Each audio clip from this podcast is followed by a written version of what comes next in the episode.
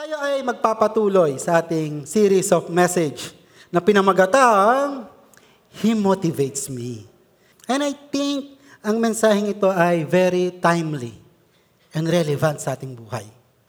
Po, bakit? Sino ba dito ang nangangailangan ng motivation? Nangangailangan ng motivation. Sino po dito ang hindi nangangailangan ng motivation? Oh, so lahat kayo nangangailangan ano. Maging ako man po, if I'm going to be uh, completely honest with you, I need it badly. Kailangan ko ng motivation. And alam ko marami sa atin ang nangangailangan ito. Sa dami ng hindi magandang pangyayari sa na nangyayari sa ating paligid. Na po, um, halimbawa, kirimen.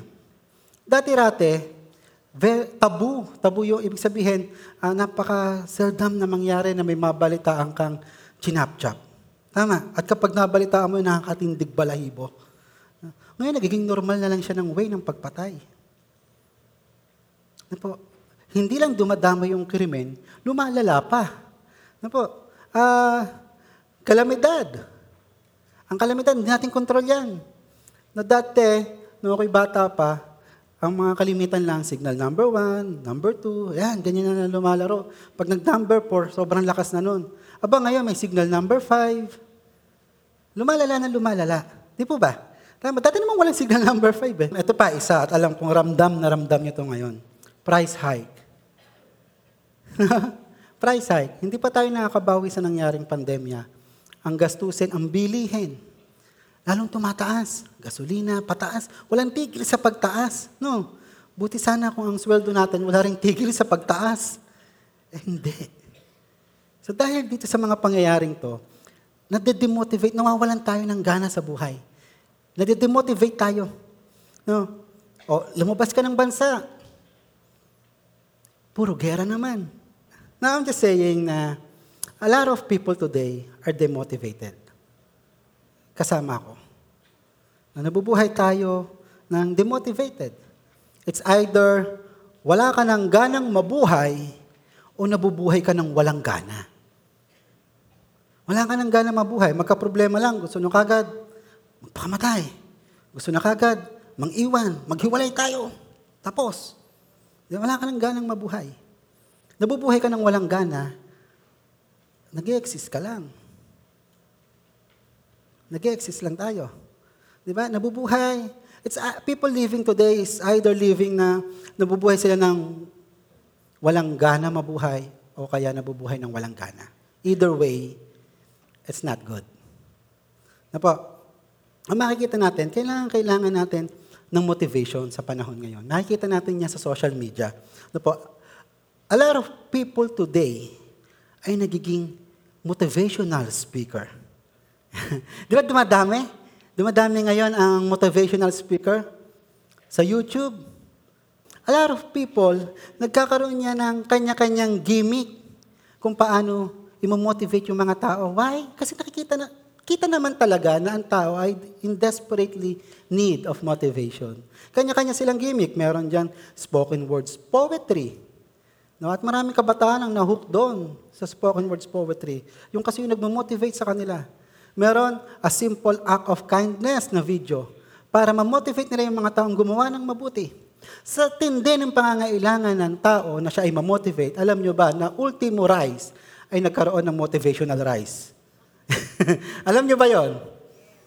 Ako, nagpapanggap ang hindi alam. no. Sa tindi ng pangangailangan, sa motivation. Kung gano'n na kailangan pala natin ng motivation, ano ba itong motivation na to? No po. So hayaan niyong i-illustrate ko sa inyo kung ano ba itong motivation na to. Tutulungan ako dito ng kumpare ko, si Kenneth.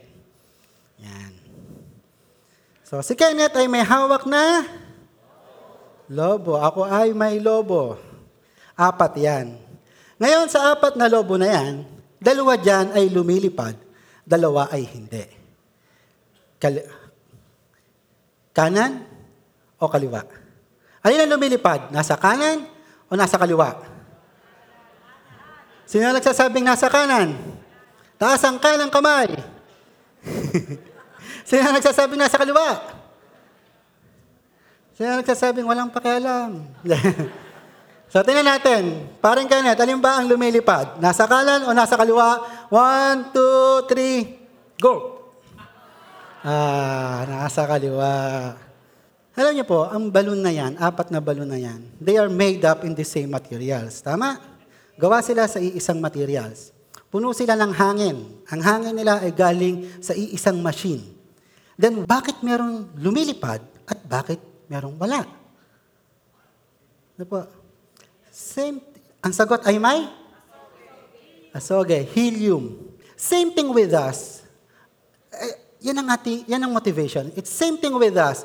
We are attending on the same church, right? We're hearing the same message, right? We know na, we, we have knowledge about Christ, right? But one is flourishing, the other is not. One is growing, the other is not. One is committing, why you are not. Yeah? It's like motivation. It's lack of motivation. Na Para kang balloon. Punong-puno ka ng hangin, pero hindi ka nalipad. What is lacking? Motivation. Po, ang motivation, ito ay parang gasolina yan sa iyong sasakyan or diesel sa iyong sasakyan. Kahit gaano kaganda, kahit gaano kamahal ng sasakyan mo, without it, hindi yan aandar. Same thing with us. We are on the same church. Bakit yung iba lumalago, ako hindi? Bakit yung iba nagko-commit? And I am not. Ang sagot is lack of motivation. Kulang tayo sa motivation.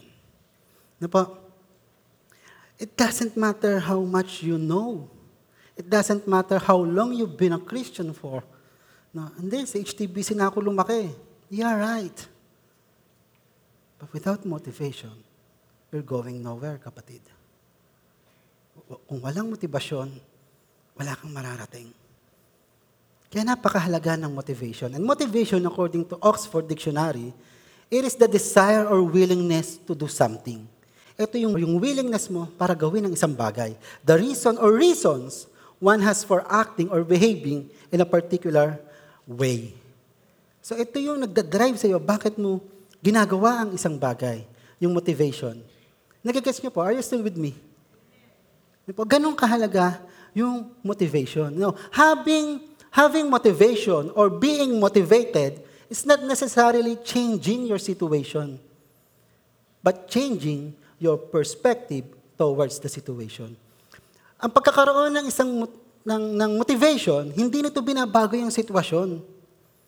No, parang pagka may problema ka at kailangan mo ng motivation, mawawala yung problema mo. Hindi. Pero binabago nito yung pananaw mo tungkol dun sa problema. Halimbawa po, may dalawang ah, tao na may dalawang bata o kabataan na, na lumaking mahirap. Opo. Dalawa ang pwede maging pananaw. Ang isa, mahirap lang kami, kaya wala akong mararating sa buhay. At yung isa naman, mahirap kami, kaya kailangan kong magsikap para may marating sa buhay. Hindi binabago yung sitwasyon, yung perspective, yung ating pagtingin sa sitwasyon. Kaya napakahalaga, and it's good, it's really good to hear that Jesus in me, He motivates me. Kasi kailangan, kailangan natin eh. Tama po. Ano po? Ngayon, ganito pala kahalaga ang motivation. Sa kabila ng kahalagahan ito, marami sa atin, I include myself on this, ay nabubuhay ng demotivated. Walang gana. Or, hindi, wala pa naman po ako sa point na wala nang ganang mabuhay. No? Nandun ako sa point na nabubuhay ng walang gana. Kailangan ko ng motivation. At maraming bagay ang nagkakos kung bakit tayo nade-demotivate. At ito po ang ating titingnan ngayong araw na to. Ito'y dalawang beses binanggit ng Panginoong Yesus sa John 14. Sabi diyan sa John 14, verse 1, sabi diyan, Do not let your hearts be troubled. You believe in God, you believe also in me. Ulitin ko ha. Do not let your hearts be troubled. Inulit yan ng Panginoong Jesus on the same chapter, verse 27, B, sabi diyan, do not let your heart be troubled. And do not be afraid. Why is that? Why is that so important na dalawang best binanggit ng Panginoon? That do not let your heart be troubled. Kasi ang troubled heart, eh, dito nag-uumpisa yung pagbaba ng ating motivasyon sa buhay. It dies down our motivation. Yung trouble sa ating puso. Sino ba dito nagka-troubled na, nagka-troubled heart na? So alam nyo yung sinasabi ko. Tama po. Kapag ka ikaw, pag ang puso mo ay troubled, nag-uumpisa ka na maging demotivated. And then you start procrastinating things. No, dahil hindi okay ang puso mo, may troubled, next time na lang ako a-attend. Next cycle na lang ako ng care group, mag-lead. Troubled kasi eh. You start procrastinating things. You start making excuses. Eh sila nga hindi rin naman na-attend, eh, hindi na rin ako a-attend. Diba? At ito po ang pinakamala. Eventually, you will stop. You will give up your faith because of troubled heart. Ano po? Nasa John 16.33, Jesus know exactly na tayo ay makakaranas ng trouble dito sa mundo. Sabi diyan, I have told you these things so that in me you may have peace. Wala, sabay-sabay. I have told you these things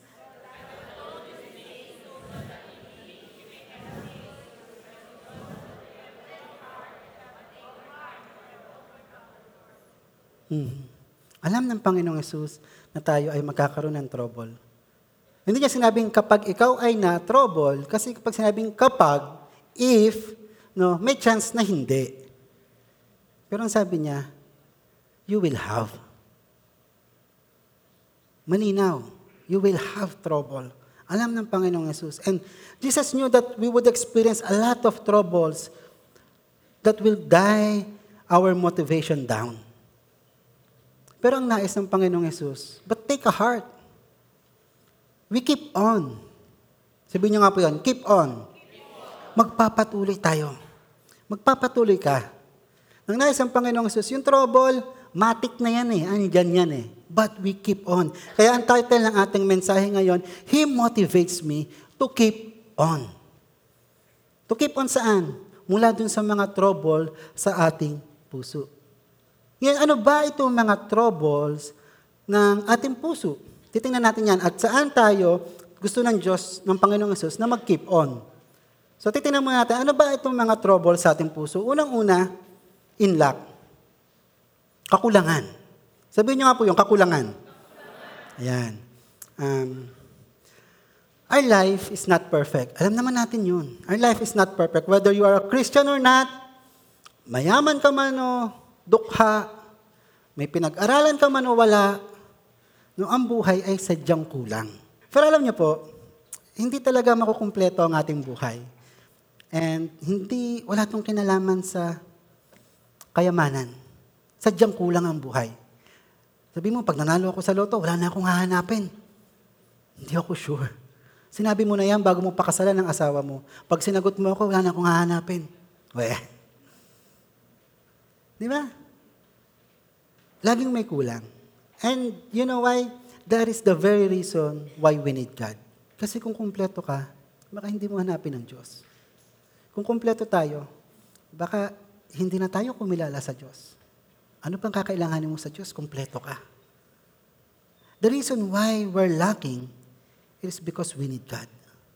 Kulang tayo ng pananalapi, kulang tayo ng material na bagay, kulang tayo sa kakayanan, kulang tayo sa wisdom o kaalaman, kulang tayo sa makakasama sa buhay. Maaaring ang iba sa inyo dito ay naghahanap ng makakasama sa buhay. At yun ang kulang sa iyo, and it's legit. No? Legit yung kakulangan na yon. No, sa mga kakulangan natin yon, doon natin napapatunayan that God is our great provider. Na pa, siya ang nagpo-provide ng lahat. Sabi sa Matthew 6.32, sabi diyan, for the pagans run after all these things. And ano po yan? Sabi diyan, and your heavenly Father knows that you need them. God knows exactly what we need. He exactly knows what you and I needs. Di po, alam ng Diyos. Pero ang tanong, alam pala niya eh, bakit may kulang? Bakit ako nakakaranas ng kakulangan? Does it mean ang, ang unlimited God ay nauubusan ng supply? Yung ba yun? Kaya ba ako kulang dahil naubos ang supply ng Lord at nagaantay pa ng delivery? No, yun ba yun? Limited ba ang supply ng Diyos? Na parang ang unfair, yung iba meron, ako wala. Parang ang unfair, yung iba mayaman, ako hindi. Parang ang unfair, sila yung may asawa, ako yung maganda pero wala. Na parang ang unfair. Limited ba yung resources ng Diyos? Limited ba yung provision ng Diyos? Do we honestly think na kulang ba ang provision ng Diyos? Usapang kapatid tayo dito. Do you honestly think na kulang ang provision ng Diyos? And then bakit kulang? Bakit tayo nagkukulang? Bakit ka nagkukulang kung hindi pala? Why is that? Ano po, lack of provision is not necessarily lack of provision, but lack of prioritization. Merong mali sa pagpapriority mo. Sabi sa Matthew 6.33, But, but seek, but seek, but seek first His kingdom and His righteousness, and all these things will be given to you as well. Ang Panginoong Jesus mismo ang nagsabi niyan, Seek first His kingdom. I bet all of us is seeking God. Kaya nga kayo nandito eh, you seek God. No po? And walang tanong doon, you seek God, kaya ka nandito.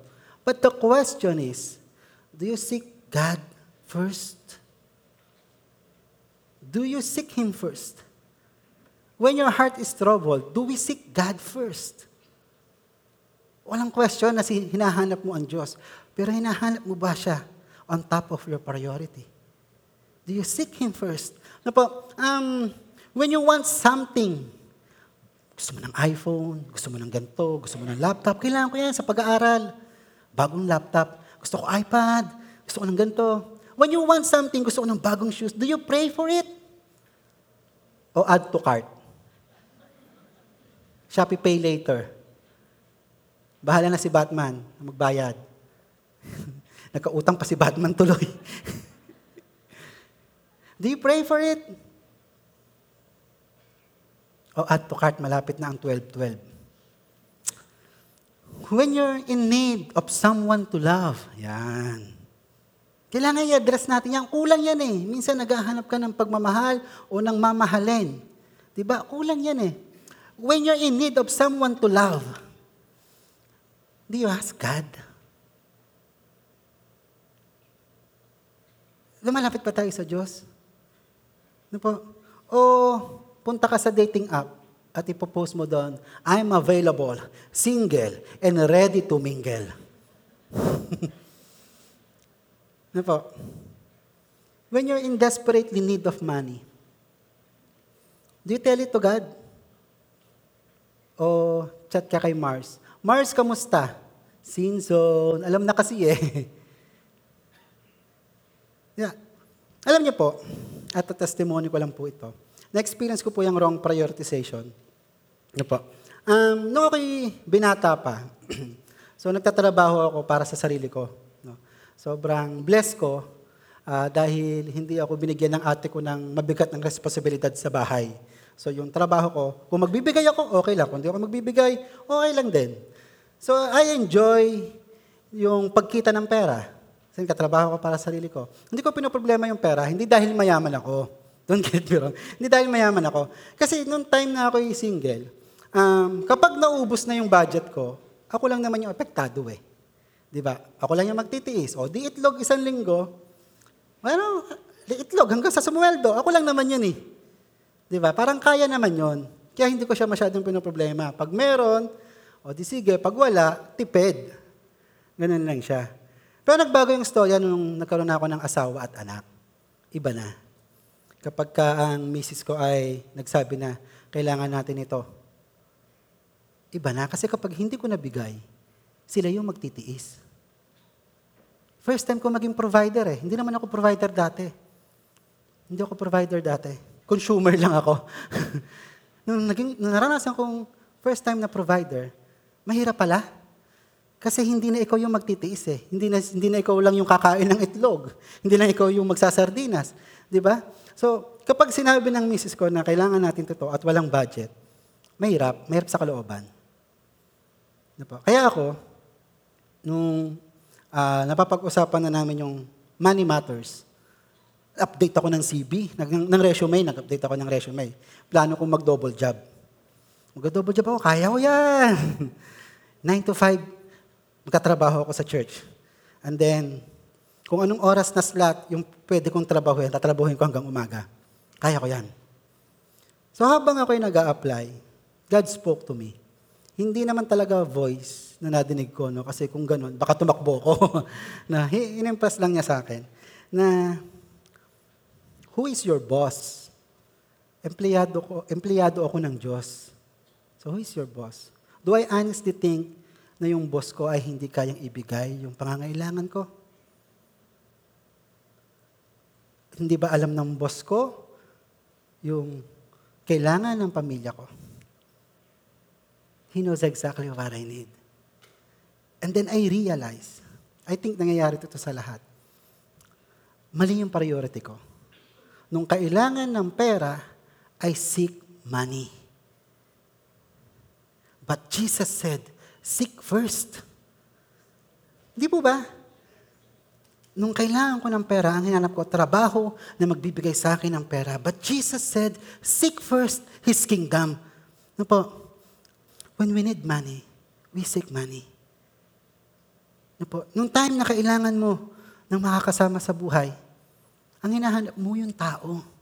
Naghahanap ka ng right person. Kaya ka walang makita. Kasi seek first. Ang tendency kasi kung ano yung kulang sa atin, yun ang hinahanap natin. But Jesus is telling us now, seek first. You need money, you don't seek money. Seek God. You need wisdom, seek God first. Na. Nagigets niyo po? Na po, mm, alam niyo po, um, don't get me wrong, hindi masama ang gumawa ng paraan. Like I said, ako, itatry ko talaga mag-double job that time. Hindi, hindi masamang gumawa ng paraan. No, hindi masamang solben yung kakulangan na nararanasan natin. Pero, pero ito kasi eh, if you really believe in God, you're gonna put Him, you're gonna put Him first on your list.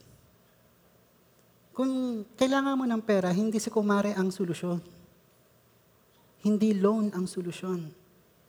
If you're gonna, kung gagawin mo ng paraan yung mga kul- kakulangan natin sa buhay, if you're going to act para mapunan yung mga kakulangan sa buhay, ang gusto ng Panginoon, siya yung nasa top list ng paraan mo.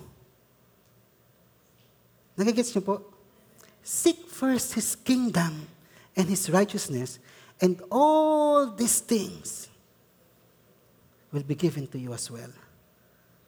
Ano po? When our heart is troubled by lacking in life, He motivates me to keep on seeking God first. Ang problema kasi kapag nakaranas tayo ng kakulangan, hindi na natin hinahanap ang Diyos. Kasi nga ang hinahanap natin solution. Eh tingin nyo ba walang solution ng Diyos? so when your heart is troubled by lacking in life, He motivates me, again, to keep on seeking God first. Number two, offense.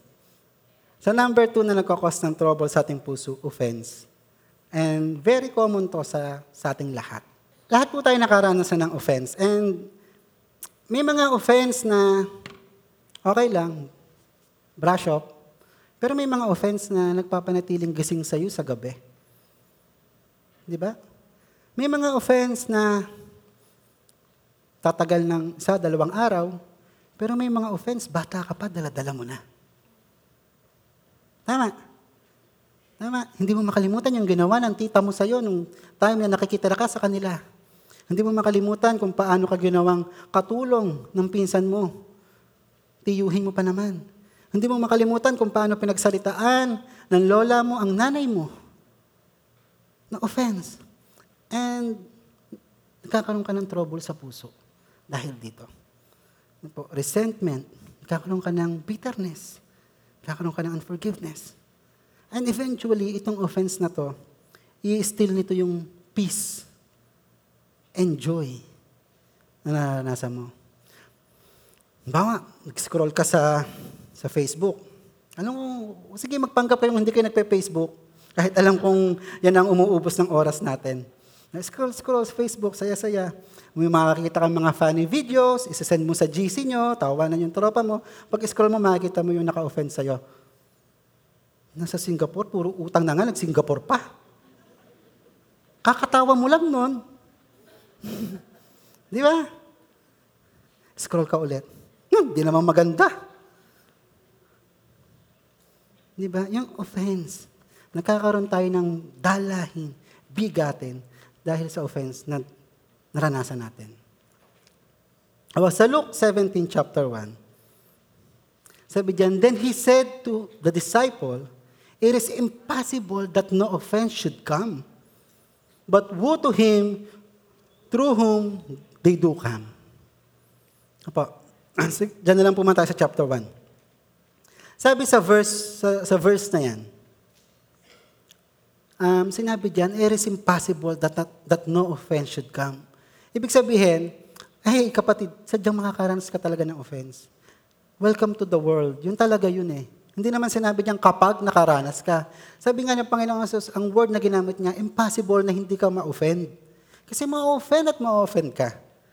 No, ma-offend at ma-offend tayo. Um, kung ito pala ay talagang mararanasan natin, hindi ba matalinong desisyon kung alamin natin paano i-handle ang offense? Di ba? And gusto ko lang po kayong linawan na ang offense ay hindi isang tao lang lagi. Dalawa yan. May offender at may offended. Bibihira yung na-offend sa sarili, sa sarili niya.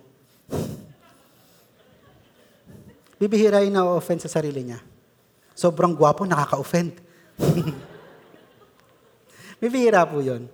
So, lagi po yan dalawa. Offended and offender. And pag binasa po natin ng kompleto yung 1 to 4 na yan, sige po, basahin po natin. Then he said to his disciples, sige po.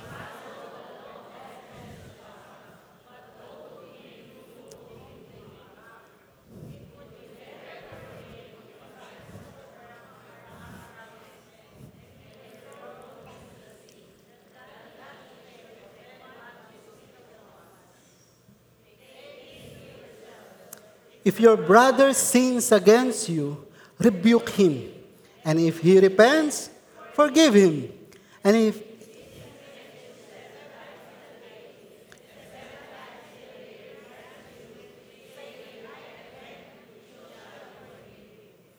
Yan, amen. So, isa-isahin po natin yung verse na yan. And makikita natin dito that there's a great danger for both offender and offended party. Parehas kayong involved sa offense, ikaw yung nasaktan o ikaw yung nakasakit, there's a great danger na nag-aantay sa'yo sa offense. Tingnan natin yung offender. Sino po ba dito ang naka-offend na? Naka-offend na po? Yung mga hindi nagtaas ng kamay, ano, play victim lagi, hindi nakaka-offend? na, sa offenders, sabi diyan, sa Tagalog tayo ng verse 2. Mabuti pa sa kanya, ito yung offender ha, sabi diyan, mabuti pa sa kanya na bitina ng kanyang leeg ng isang batong panggiling at ihagis siya sa dagat kaysa siya ang maging sanhi ng pagkatisod ng isa sa maliliit na ito. Ito ra yung consequence ng offender. Sino po dito naka-offend na? Taas ang kamay. Naku, kulang yung pinagawa kong gilingang bato sa likod. Sabi kasi diyan, mabuti pa daw na sabitan tayo ng gilingang bato. At hindi lang yon itatapon sa dagat. Baka mapuno naman ng dagat. Diba?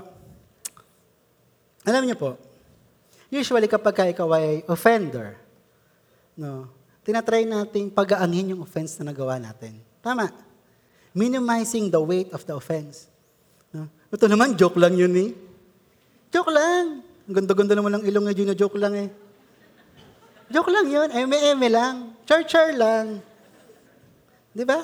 Pinapagaanan natin. No? Tinatry nating um, maging defensive. Na-offend ka doon, para yun lang. Ito naman. Yeah, pinapagaanan natin. Pinapagaan natin. No? Um, minsan, kasalanan pa ngayon ng offend. Kasalanan pa niya. Sensitive ka kasi. wow. nasisi pa nga. ikaw na yung nasaktan, ikaw pa nasisi. Kasalanan mo kasi sensitive ka eh. Para bagang as if walang karapatang masaktan yung tao. Ano po? No? We need to understand, mga offender, we need to understand, offense can cause serious damage to someone. A small joke, a small joke can be a traumatic experience sa iba. Ano po? Offense can be traumatic. Nadinig niyo na ba itong statement na to? Medyo in tayo ngayon sa Facebook eh. Healing my childhood trauma. Ha, mga kabataan, katitid nila mag-post ng mga yan eh. Pumunta ng perya, nag-selfie, healing my childhood trauma. Wow, anong kinalaman ng perya? Nauso ngayon yan, yung mga, yung iba, ginagawang pampakul sa social media. Pero alam nyo ba, trauma is a serious thing. It is a serious thing. May psychological effect ang trauma na pwedeng mag-trigger ng mental disorder. Nakasaksi na ba kayo ng isang taong kilala nyo napakabait? Tapos nung nagwala, parang hindi nyo siya kilala.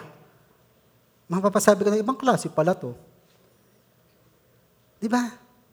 Kasi yung trauma, it can trigger something na pwede siyang magkaroon ng mental disorder. So offense, is, even if it's a simple joke, pwede siyang maging traumatic sa iba. Unresolved offense, kahit ito ay nangyari nung bata ka pa, pero hindi siya na-resolve, yung offense na yon, it can linger for so many years. Huhulaan ko, meron kang alam na offense na ginawa sa'yo nung bata ka pa. May may kukwento at may may kukwento ka. Di ba? Ang tagal na noon. Pero may may kukwento ko pa din. No? Alam niyo po, ako po ay ah, bunso sa pitong magkakapatid. So ako po yung pinakabunso. So ang pamilya ko ay kapag ka ikaw ay mahina-hina ang kalooban mo sa asaran, kawawa ka talaga. So habi namin yung mang-asar. Habi namin yung mambuli, ganyan. At kami-kami mismo naglolokohan. Pero alam niyo po, hindi ko napansin, na-realize ko lang that I lost interest sa pag-aaral. Kasi lagi akong binibirong bopols.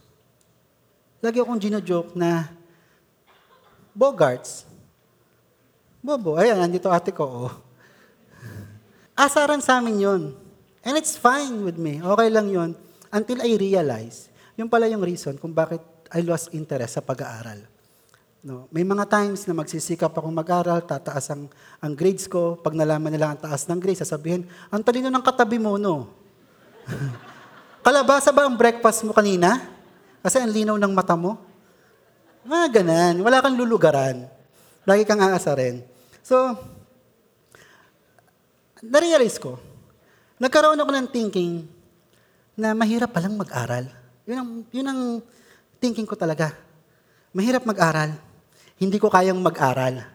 No? Um, dati, pag tinatanong ako kung anong course, kasi mga kapatid ko, engineer. So parang, ako hindi ako pwede maging engineer. Kasi hindi ko kaya. Ayokong kumuha ng course na may licensure exam kasi babagsak ako. Yun nasa utak ko. Ayokong pumasok sa isang university kasi baka hindi ako makagraduate. Yun ang nasa isip ko. Pero nag-start lang yun sa simple joke. Let us be aware. Offense can make someone's life miserable. Hello, offenders. Offense can make someone's life miserable. Harsh word ang bilis mo magbitaw ng salita. Ako po yun. Ako po yun. High school pa lang. Hmm. ultimo, bat, ultimo kulay ng batok napapansin ko para pagtawanan. Seryoso po. No? Putting down people. Body shaming. As if naman meron akong abs. At yung mga malaki sa akin ay pinagtatawanan ko. No? Discrimination. Magkaroon lang ng punto, katawa-tawa na sa akin. Bullying. But this offense can make someone's life miserable. Ano po? Kung paano natin tratuhin yung iba, it can be offensive to them. Dahil hindi siya nakapagtapos ng pag-aaral, bossy ka sa kanya. Dahil wala siyang pera, bossy ka sa kanya. No.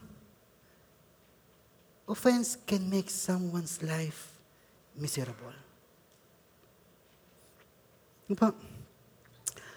If isa ka sa mga kagaya ko na marami nang na-offend, nire-ready na po yung gilingan, ah, gilingan bato sa likod. Sabit na natin sa leeg. No, actually, isa lang naman po ang solution. You don't need to be defensive doon sa nagawa mo. If naka-offend ka, you don't need to be defensive. Just need, just, you just need to accept the fact na naka-offend ka, na nakasakit ka, and humble down. Sabi sa verse 3, Take heed to yourself. If your brother sins against you, ikaw, na, ikaw ay nagkasala sa kapatid mo, dapat kang i-rebuke. Ang sabi diyan, at kapag ikaw ay nagrepent, if he repents, anong solution? Anong sabi diyan? Tayo na naka-offend. If we ask for forgiveness, sabi diyan, forgive him. Yun lang naman. Pero kasi lumalala yung offense kasi nga ayaw mo mag-sorry. Ang reason mo, sensitive kasi siya, kaya ganun. Ang reason mo, joke-joke lang naman eh, sineryoso. Pinapagaan natin, the only solution, if you are an offender, the only solution is just accept that you offended someone and say sorry. Say sorry. Baka kasi yung sorry mo, ang inaantay lang niya, niya para magbago na yung buhay niya. No. Ayan naman. Kaya sa mga offender,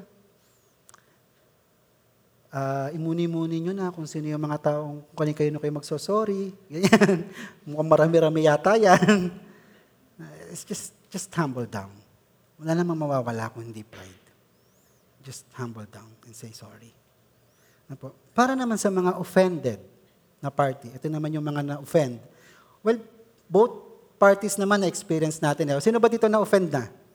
O di ba, taas din kayo ng kamay. Sino naka-offend? O di ba, parehas na kamay dan? Na-experience natin yan eh. Pero but there's great danger. Ano po? Um, kung ikaw yung na-offend, it's okay na masaktan. Natural na mainis.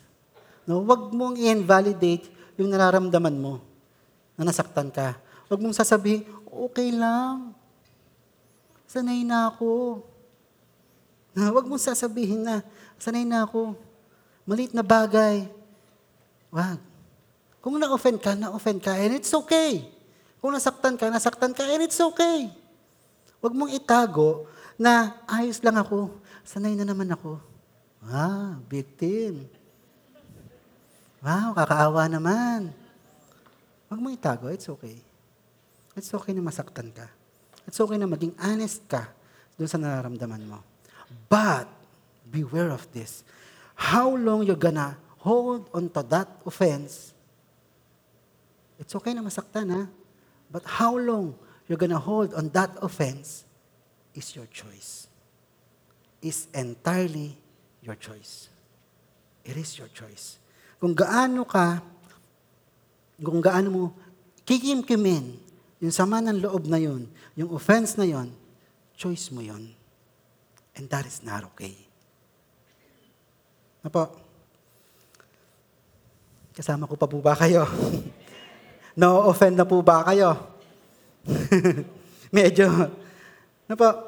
Ang pwede kang, ito seryoso, pwede kayong mag-play victim all you want. Kasi kapag ikaw yung na-offense, ang gusto mo, simpatya ng tao eh. Di ba? Ako, yun ang gusto ko kapag ako na-offense, simpatya ng tao. Na kapag ka na-offend ako ng isang tao, kaaway natin yan, ako kakampi nyo. Ganun. You can play victim all you want.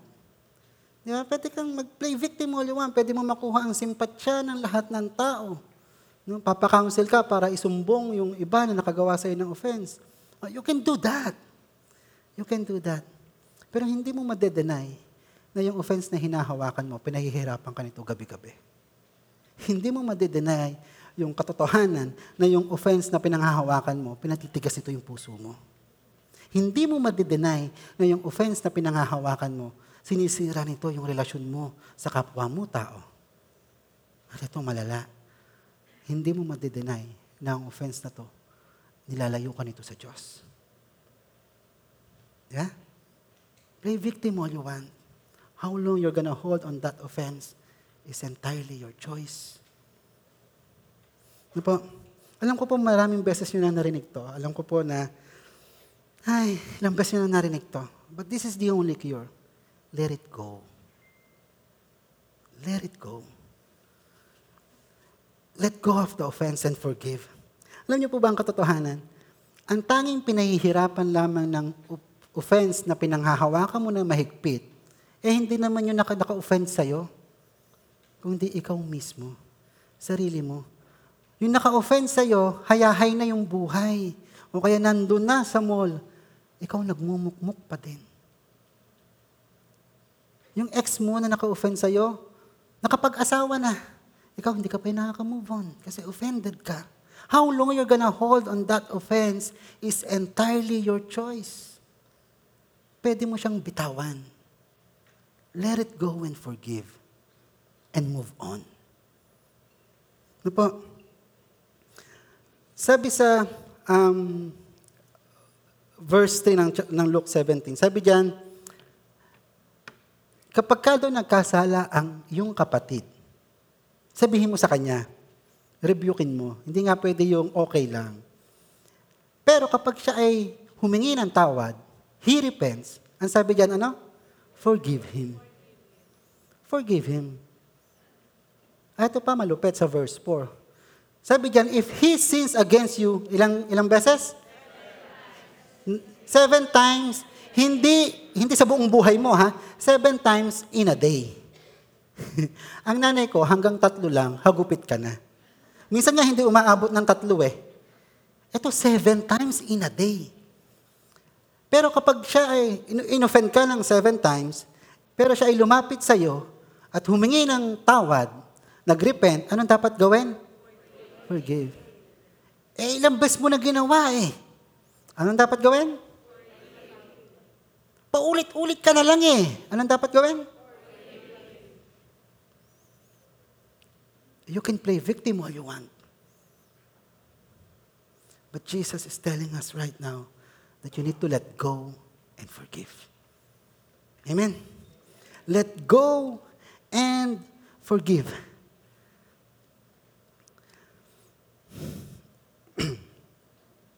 Alam mo, para sa kabutihan mo, kasi ang pinapahirapan lang talaga ng offense na to ay ikaw.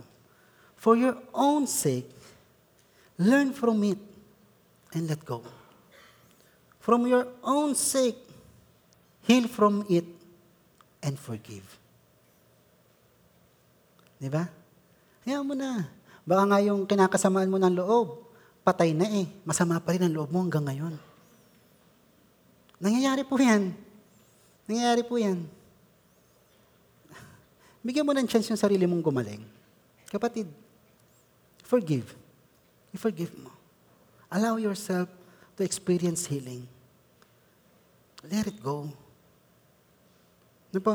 Sabi sa uh, 2 Corinthians 5.18, God has done all this. He has restored our relationship with Him through Christ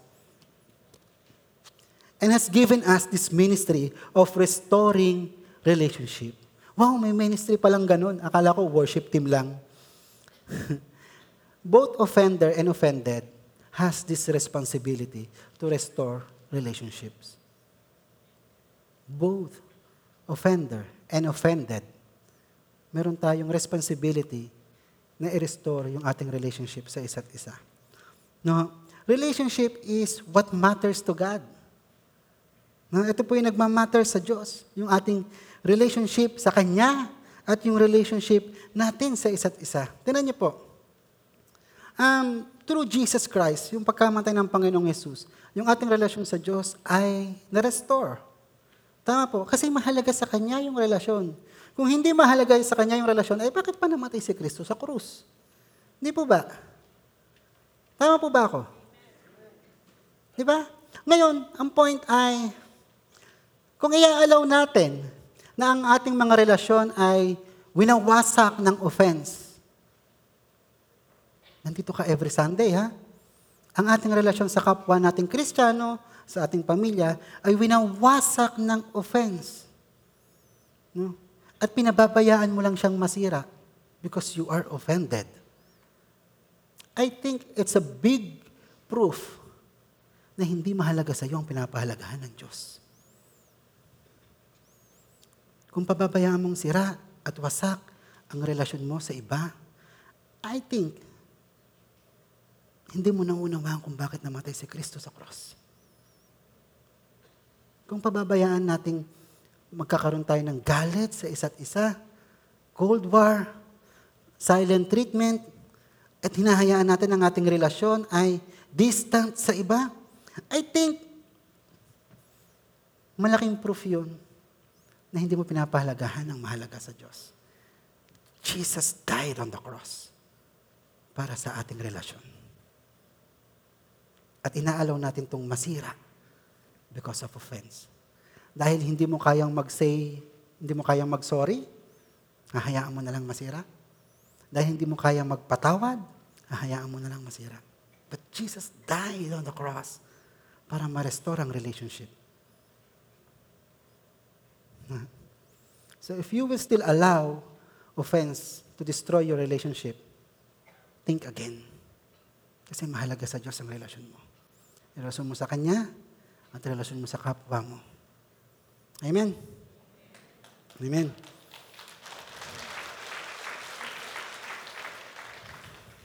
When our heart is troubled by offense, Jesus in me, He motivates me to keep on loving people. Pagka kasi tayo na-offend, wala ka nang pakialam. And totoo naman yun, eh, kahit naman ako ganun. Yun talaga yung natural na reaction. Kapag ikaw ay na-offend, nawawalan tayo ng pakialam. But Jesus is motivating us to keep on loving people. Hindi dahil tama ka o tama sila, hindi dahil mabait ka at maba- masama sila, hindi yon. Dahil mahalaga sa Diyos ang relasyon. Dahil mahalaga sa Diyos ang relasyon. Amen. Ang pangit naman, ano, we, we belong to, to one family. Makikita-kita tayo sa langit. At may tampuhan pa din. Ang pangit naman na it, makakasama tayo sa eternal. Hindi kayo magkikibuan. eternal yon. Di ba? I think it's about time na i-consider natin ang pagyapos natin sa offense. Kahit gaano ka pa nasaktan, I think you need to let it go and forgive. Kahit gaano ka pa nito nasira, I think you need to let it go. I think you need to let it go and forgive. Amen. Are you still with me? Amen. Kasi mahalaga sa Diyos ang taong naka-offend sa'yo. Gaya mo, mahalaga ka rin sa Diyos. Amen. Pangatlo, guilt. What troubles our heart? Guilt. Sino dito walang guilt? Sino dito walang guilt? Sino dito yung may guilty sa kasalanan? Taas ang kamay. I think lahat naman tayo dumating na sa buhay at saka meron po tayong mga ginawa in the past na sobrang sobrang nakakapagsisi. Tama po. No, hindi hindi ah kahit na gaano ka pa kaedukado, kayaman, lumaki ka sa dissenting ah, pamilya, meron at meron kang nagawa na pinagsisisihan mo hanggang ngayon. Tama po. And it's a serious matter na hanggang ngayon daladala mo siya. Kasi sobrang pikat. Ang tawag nga natin dito ay skeleton in the closet. Ayaw mong malaman nila. Kasi itong ginawa mo could define who you are. Thinking mo. Ano po? Um, kaya tayo ay nagkakaroon ng trouble sa puso. dahil doon sa ating ginawa na patuloy na patuloy natin naaalala. Kahit na gaano ka pa mag umiyak, maglumuhod, no, meron pa rin guilt na nararanasan. And if this is a war, alam niyo po, guilt is one big enemy ng Kristiyano. No? Ang guilt ay isa sa mga malalaking kaaway ng Kristiyano. You know why? Kasi it can kill your joy. It can kill your peace. Sinisira nito yung loob mo in pursuing something. Na po kung ang guilt ay ihahalin tulad natin sa chain, na ba yung chain, tanikala. No, di ba ang tanikala kasi limit yan eh, di ba? Parang 500 meters lang. No? So kapag ka ikaw ay tanalian ng 500 meters, hanggang doon ka lang sa 500 meters. Tama po. No, pero ang guilt, it's a different kind of chain. Kahit gaano ka pa makalayo, hihilahin ka nito pabalik sa iyong dating buhay. Kahit na, hallelujah, amen ka dito, yes, praise God, yay. Pag umatake ang guilt, hihilahin ka nito pabalik. Marami na akong kabataang nakakausap. The reason they stop attending church is because of guilt. Hindi naman ako nagbabago. Naranasan niyo ba yon? O baka ako lang nakaranasan. Nagpe-praise and worship ka dito, iyak ka na sa Panginoon, biglang may bubulong sa'yo, naalala mo, ginawa mo to. Hindi yung katabi mo ha. I mean, biglang ipapaalala sa'yo na, naalala mo, ginawa mo to. Are you still worthy enough to worship God? Eh, ginawa mo to? Lahat tayo ay may ganyan. Skeleton in the closet na, nag, na gumigiyagis ng ating puso. Na po? And it doesn't matter kung gaano ka nakatagal o gaano nakatagal nangyari o gaano nakatagal mo ginawa yon. Yung guilt, it keeps hunting you and destroying everything you're trying to build. Kapag ang guilt ay hindi natin natutunan kung paano i-deal, dinidestroy nito yung tinatry natin i-build. Career, family, ministry, nakakalungkot, even your life. Kapag na-drive ka ng guilt, you're destroying your life. Ano po? There's, meron kasi tayong thinking, or meron tayong practices na ginagawa in dealing guilt. No? At ito ay yung common mistake in dealing guilt. Unang-una, tinatago natin. Ay, syempre naman. Kaya nga yung skeleton in the closet, eh, dapat nakatago yan. Di ba? Sino ba dito ang proud na sasabihin kung ano yung karumal-dumal na kasalanan na kanyang ginawa? No? Kalimitan kapag ikaw ay guilt, itinatago mo yan. Even Adam and Eve, nung sila nagkasala sa Diyos, anong ginawa nila? Nagtago. Hinanap sila ng Diyos, ah, Adam, asan ka? Yun lang yung kaibahan, hindi natin nadidilig yung boses ng Diyos na hinahanap tayo. Pero tinatago natin. Tama po. Di ba? Ayaw mo. Ayaw mo na malalaman nila. No, ina-avoid mo. No, kapag papunta ang topic dun sa kasalanan ginawa mo, magbubrotak ka ng panibagong topic. Ina-avoid mo. Huwag natin pag-usapan yan. Ina-avoid mo. No? Dinideny mo hanggat maaari, hanggat kaya. No? You're trying to live na parang hindi mo ginawa yung kasalanan yan. But this is the common mistake in dealing with guilt. Pero meron tamang paraan kung paano kung paano natin uh, isosolve yung guilt na nararamdaman natin sa puso. There's a right way kung paano natin masosolve yung guilt sa ating puso. At yan ay nasa Proverbs 28.13. Sabi diyan, He who covers sin, he who covers his sins will not prosper. But whoever conf- confesses and forsake them will have mercy. The right way to deal guilt is through confession. Hindi mo kailangan ipagsigawan. Kukuha ka ng mic, ah, Kuya Bob, ganito ginawa ko. Hindi ganon. Hindi mo kailangan ipagsigawan. Pero pwede mong i-confess sa Diyos. Pwede mong i-confess sa Diyos and you will find mercy. Sabi sa 1 John 1.9, sabi diyan, God is faithful and what? And reliable. If we confess our sins, He, He forgives them and what? Cleanse us from everything we've done wrong. Amen. Hindi, Stop hiding. Stop avoiding and denying it. Confess it to God. Because God is faithful and reliable. Kapag sinabi niyo sa akin yan, pwede ko kayong pagtawanan at husgahan. Pero pag sinabi niyo yan sa Diyos, He is faithful and reliable. Anong maaasahan natin? He will forgive and cleanse us. You will be forgiven. Yung guilt na dinadala mo, taon na. Wala ka pang anak, daladala mo na yan. Pito na anak mo ngayon, daladala mo pa rin yan. No, the only solution is to confess it to God. And God will forgive you and cleanse you from everything you've done wrong. Ayaw nyo ba nun? Ayaw nyo ba nun? Kung ikaw ay kung ikaw ay sa papel ay puro sulat, madumi, magiging ganito ka. Clean. Amen.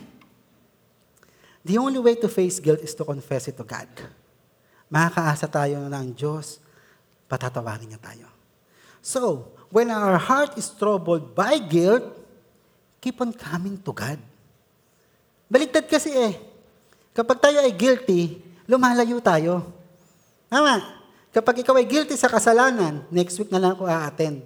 As if yung pagpapaliban mo, makakalimutan ng Diyos. Or as if yung pagpapaliban mo ay binubura nito yung maling ginawa mo. Hindi. No? When our heart is troubled by guilt, Jesus motivates us to keep on coming to God. Patuloy kang lumapit.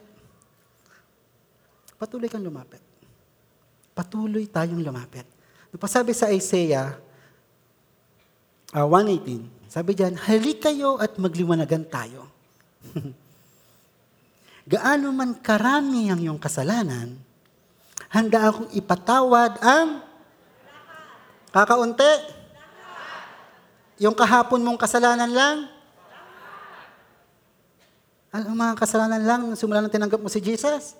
Hindi, lahat. Kahit yung mga kasalanan hindi mo alam na kasalanan, patatawarin ng Panginoon. Halik kayo at magliwanagan tayo. Gaano man karami ang inyong kasalanan, handa akong ipatawad ang lahat ng yan. Kahit na kayo'y maruming marumi sa kasalanan, kayo magiging busila sa kaputian. Amen. Ito po yan, ang Diyos ay handang magpatawad. Lamang, handa ka bang tumanggap ng kapatawaran? Baka kasi hindi. Po? Jo- God is inviting us to come. No, keep on coming to God. No? Meron kasi tayong thinking. Sa tindi ng kasalanan ginawa mo o ginawa ko, iniisip mo hindi ka na kayang patawarin ng Diyos. Tama. Naisip niyo na ba yon? Naisip niyo na ba yun na nahiya na ako lumapit sa Diyos kasi para kasing hindi na ako kayang patawarin ng Diyos. Jesus died on the cross para sa kapatawaran ng ating kasalanan. Ngayon kung iniisip mo na hindi ka kayang patawarin ng Diyos, I think Jesus died in vain. Di ba? He died on the cross para mapatawad ang iyong kasalanan. Tapos iisipin mo ngayon, hindi ka na kayang patawarin ng Diyos dahil sa kasalanan ginawa mo. Anong iniisip mo? Mas powerful yung kasalanan ginawa mo kaysa sa ginawa ni Jesus sa cross? It's not. Jesus died on the cross so we can have forgiveness. Sabi diyan, handa akong ipatawad ang lahat ng yan. Ang tanong, handa ka ba? Handa ka ba? Sa side ng Diyos, handa siyang magpatawad. Sa side mo, handa ka bang lumapit sa Diyos at humingi ng tawad? Ano po ang inyong katahimikan na yan? Parang ayoko na pong bumaba. God is inviting us. Um, let us all pray. And kung ano man yung nagtotrouble sa puso mo, wala akong idea kung ano. But God knows. So let us all come to Him right now.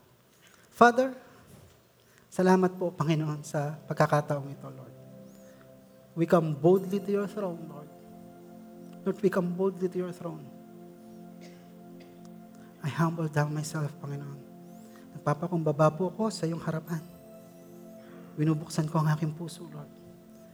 At tinatanggap ko ang kapatawaran. Lord, it cost your life para ako'y mapatawad mo.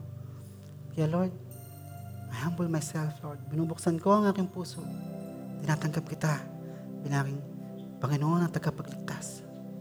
Maraming salamat po sa kapatawaran ng aking kasalanan. Maraming maraming salamat po. In Jesus' name we pray. Amen and amen.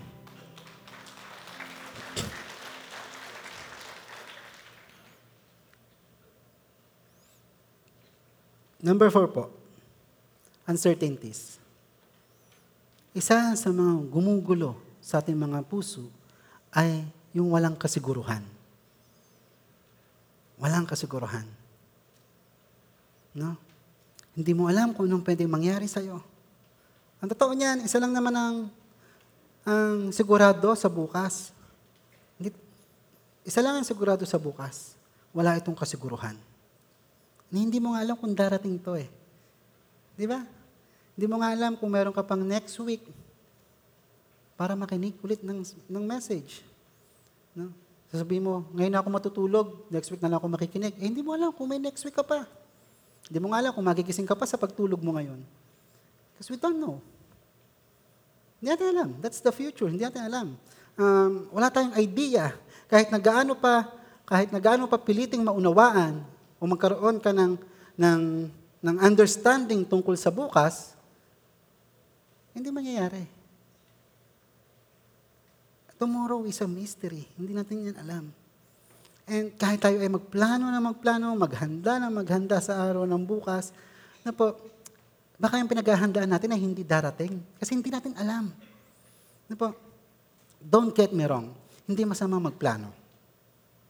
No? Baka naman sabihin niyo eh, ay, hindi na ako magpaplano. Baka mamaya matanggal din, hindi na ako mag, ano, kasi hindi naman, hindi naman natin alam kung darating eh. Hindi po yun. Pero kung nagkukosto ng kabalisaan sa'yo, if you're starting to worry about tomorrow, then it's not good. It's okay to plan. Pero kung nag-overthink ka na, then it's not good. It's okay to plan. Pero kung hindi ka na makapag-desisyon dahil ang wino-worry mo ay yung bukas, yung bukas, yung bukas, then it's not good. We don't know what's going to happen tomorrow. Hindi natin alam kung yung katabi natin ay katabi pa natin next week. Hindi natin alam. Ano po? Um, saka na lang ako mag-church. Nagpapalaki pa kasi ako ng anak. Who knows kung lalaki pa yung anak? We don't know tomorrow. Ano po? Sabi sa Matthew 6.34, sabi diyan, therefore do not worry about tomorrow. For tomorrow will worry about itself. Each day has enough trouble of its own. Ah. Alam po, hindi diyan sinabi, kaya it's okay to plan eh. Hindi naman diyan kasi sinabing, do not plan for tomorrow. But, do not worry about tomorrow. Do not worry. Kasi wala naman tayong magagawa eh. Di ba? Wala tayong magagawa. Dahil hindi talaga natin alam yan. Yung tipong mag-overthink ka na, kaka, kaka-figure out what's going to happen, nagkakaroon ka ng kabalisaan sa iyong puso. Nagkakaroon ka ng kabalisaan sa puso. Alam niyo po, sa akin lang naman po to, hindi to doktrina. Ang, ang tingin ko kung bakit hindi natin alam kung ano ang mangyayari bukas, so we can come to God. Kasi kung alam mo yung mangyayari bukas, I think wala ka dito.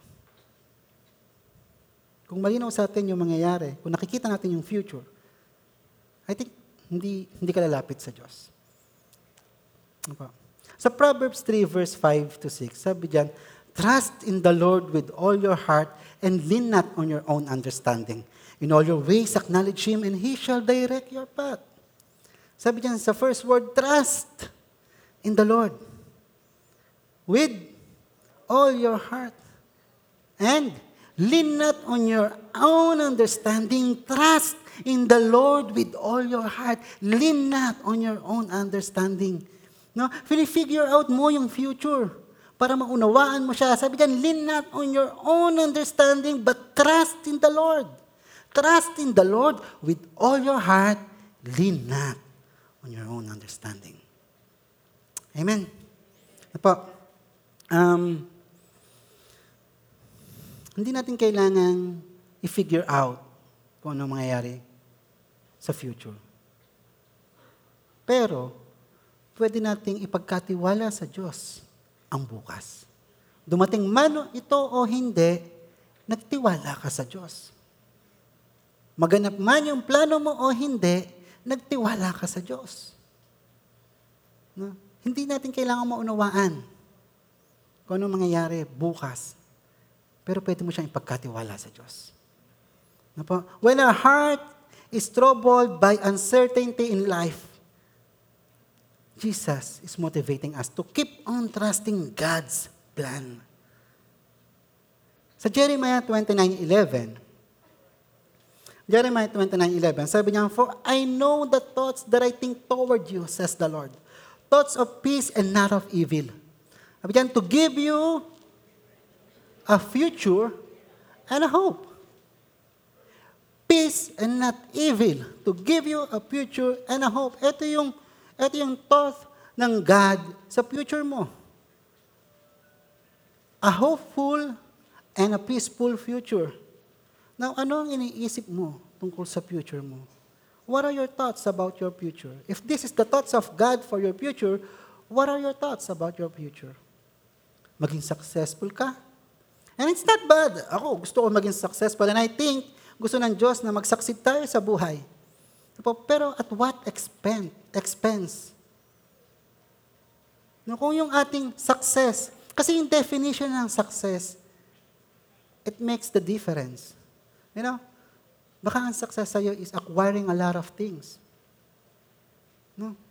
Um, kung ang success na iniisip mo ay maglalayo sa'yo sa plano ng Diyos para sa'yo, then don't pursue it. Ano? Remember this, God's plan is always better than ours. Ito ang plano ko sa anak ko. Kahit magulang ka, God's plan is always better than ours. Amen? Alam niyo po, um, sa mga troubled natin sa puso, no, ah, humahanap tayo ng maraming bagay para yung trouble natin sa puso ay maibsan. Di ba? Ang Pilipino, magaling sa ganyan eh. Ah, dito lang tayo makakakita ng hirap na hirap na, nagbibidyo okay, nagiinuman pa. Kasi trouble yung puso nila. And I cannot blame them. Yun yung nakakapagpagangan sa kalooban nila. No? Maring sobrang hirap na talaga sila. Okay, ang gusto lang nila ay escape. A time na hindi ko maramdaman yung kabigatan. Di ba? And a lot of times gumagawa tayo ng mga paraan para yung trouble natin sa puso ay maibsan. No, maibsan. Um, Netflix, movies, teleserye. No. Pero alam niyo po, isa lang naman talaga ang solution sa troubled heart. It's just a matter of belief. Sabi sa John 14.1, Do not let your hearts be troubled. Believe also in me. Sabi diyan, you believe in God. Troubled ang puso mo? You believe in God, you believe also in me. Now, yung believe dyan, ay hindi lang yan yung naniniwala ka sa Diyos. Kasi naniniwala ka rin naman sa multo. Marami kang paniniwalaan na kakaiba. So, hindi yan basta paniniwala. Yung believe na sinasabi dyan, ito ay pistis. Ibig sabihin, more than just intellectual knowledge, but putting your trust on Him. So, sinabi ni Jesus, do not let your hearts be troubled. Trust God and trust me. Put your trust in God. Ang troubled heart, kaya tayo merong trouble sa ating puso, ito ay issue kung saan mo nilalagak ang iyong tiwala. Troubled heart is an issue of trust. Kanino ka ba nagtitiwala? Sa kakulangan? Kaya ka nagtitiwala? Sa offense? Saan ka nagtitiwala? Sa guilt? Sa uncertainty? Ano po? Sabi ni Jesus, do not let your hearts be troubled. Believe in God and believe also in me.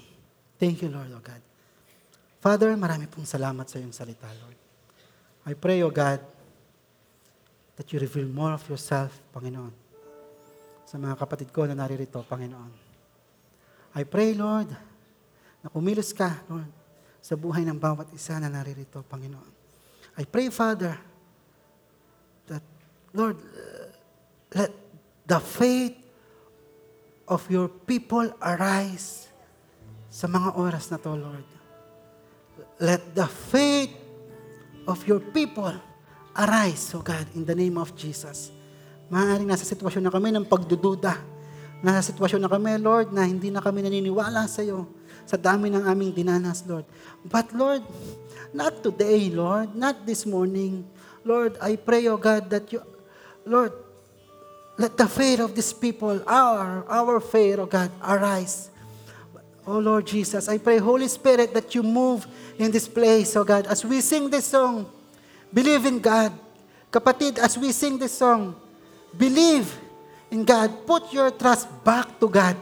In Jesus' name. You are so faithful, O God. You are so faithful. Lord, kahit kami ay faithless, Lord, you are you remain faithful, oh God. Thank you for your faithfulness, oh God.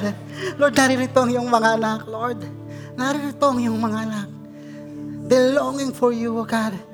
And I pray, oh God, let faith arise, oh God, among your people, Lord Jesus. Lord, let, let the faith of this generation arise in the mighty name of Jesus, Lord. Arise, Lord, above all the struggles, Lord. Above all the troubles, Lord, we are in, Panginoon. Above all the testings, Lord God, na na-experience namin. Let the faith of this generation arise, Lord, above all the enemy's trick, Panginoon. And I pray, oh God, I pray, Father, that you bless them, Lord. Bless them, Lord. These are your people, Lord. Oh God, these- are your people. Bless them, oh Lord Jesus. Oh Lord, bless them. I speak for blessing, Lord. Open up your heart, kapatid. Lord, blessing I pray in the name of Jesus. You know them, Lord. Meron nangangailangan sa amin, Lord God, ng healing emotionally. Let it flow in the name of Jesus. Meron sa amin nag-aasam ng healing physically, Lord. And the power of your name, I declare healing in Jesus' name. Lord, marami sa amin, Lord God, ang nangangailangan ng revival. In the name of Jesus, I speak for revival. In Jesus' name. Lord, marami sa amin nangangailangan, Lord God, ng provision mo, Lord. Lord, Lord, kami mga anak mo, Panginoon. Kapag sa ibang tao kami lumapit, Lord, ang napapahiya ang pangalan mo. Kaya I pray, O God, Lord, provide the needs of my brethren here, O God. Lord, i-provide mo ang kanilang pangangailangan in the name of Jesus, O God. Lord, imit mo po, Panginoon, ang needs ng bawat kapatid ko na naririto. Oh God, thank you, Lord Jesus. And now may the Lord God bless you. Oh, and keep you. Jesus' name. And may His face so shine upon each and every one of you and keep you peace. In the name of the Father and of the Son and of the Holy Spirit, receive the blessing of God. In Jesus' mighty name we pray. Amen and amen.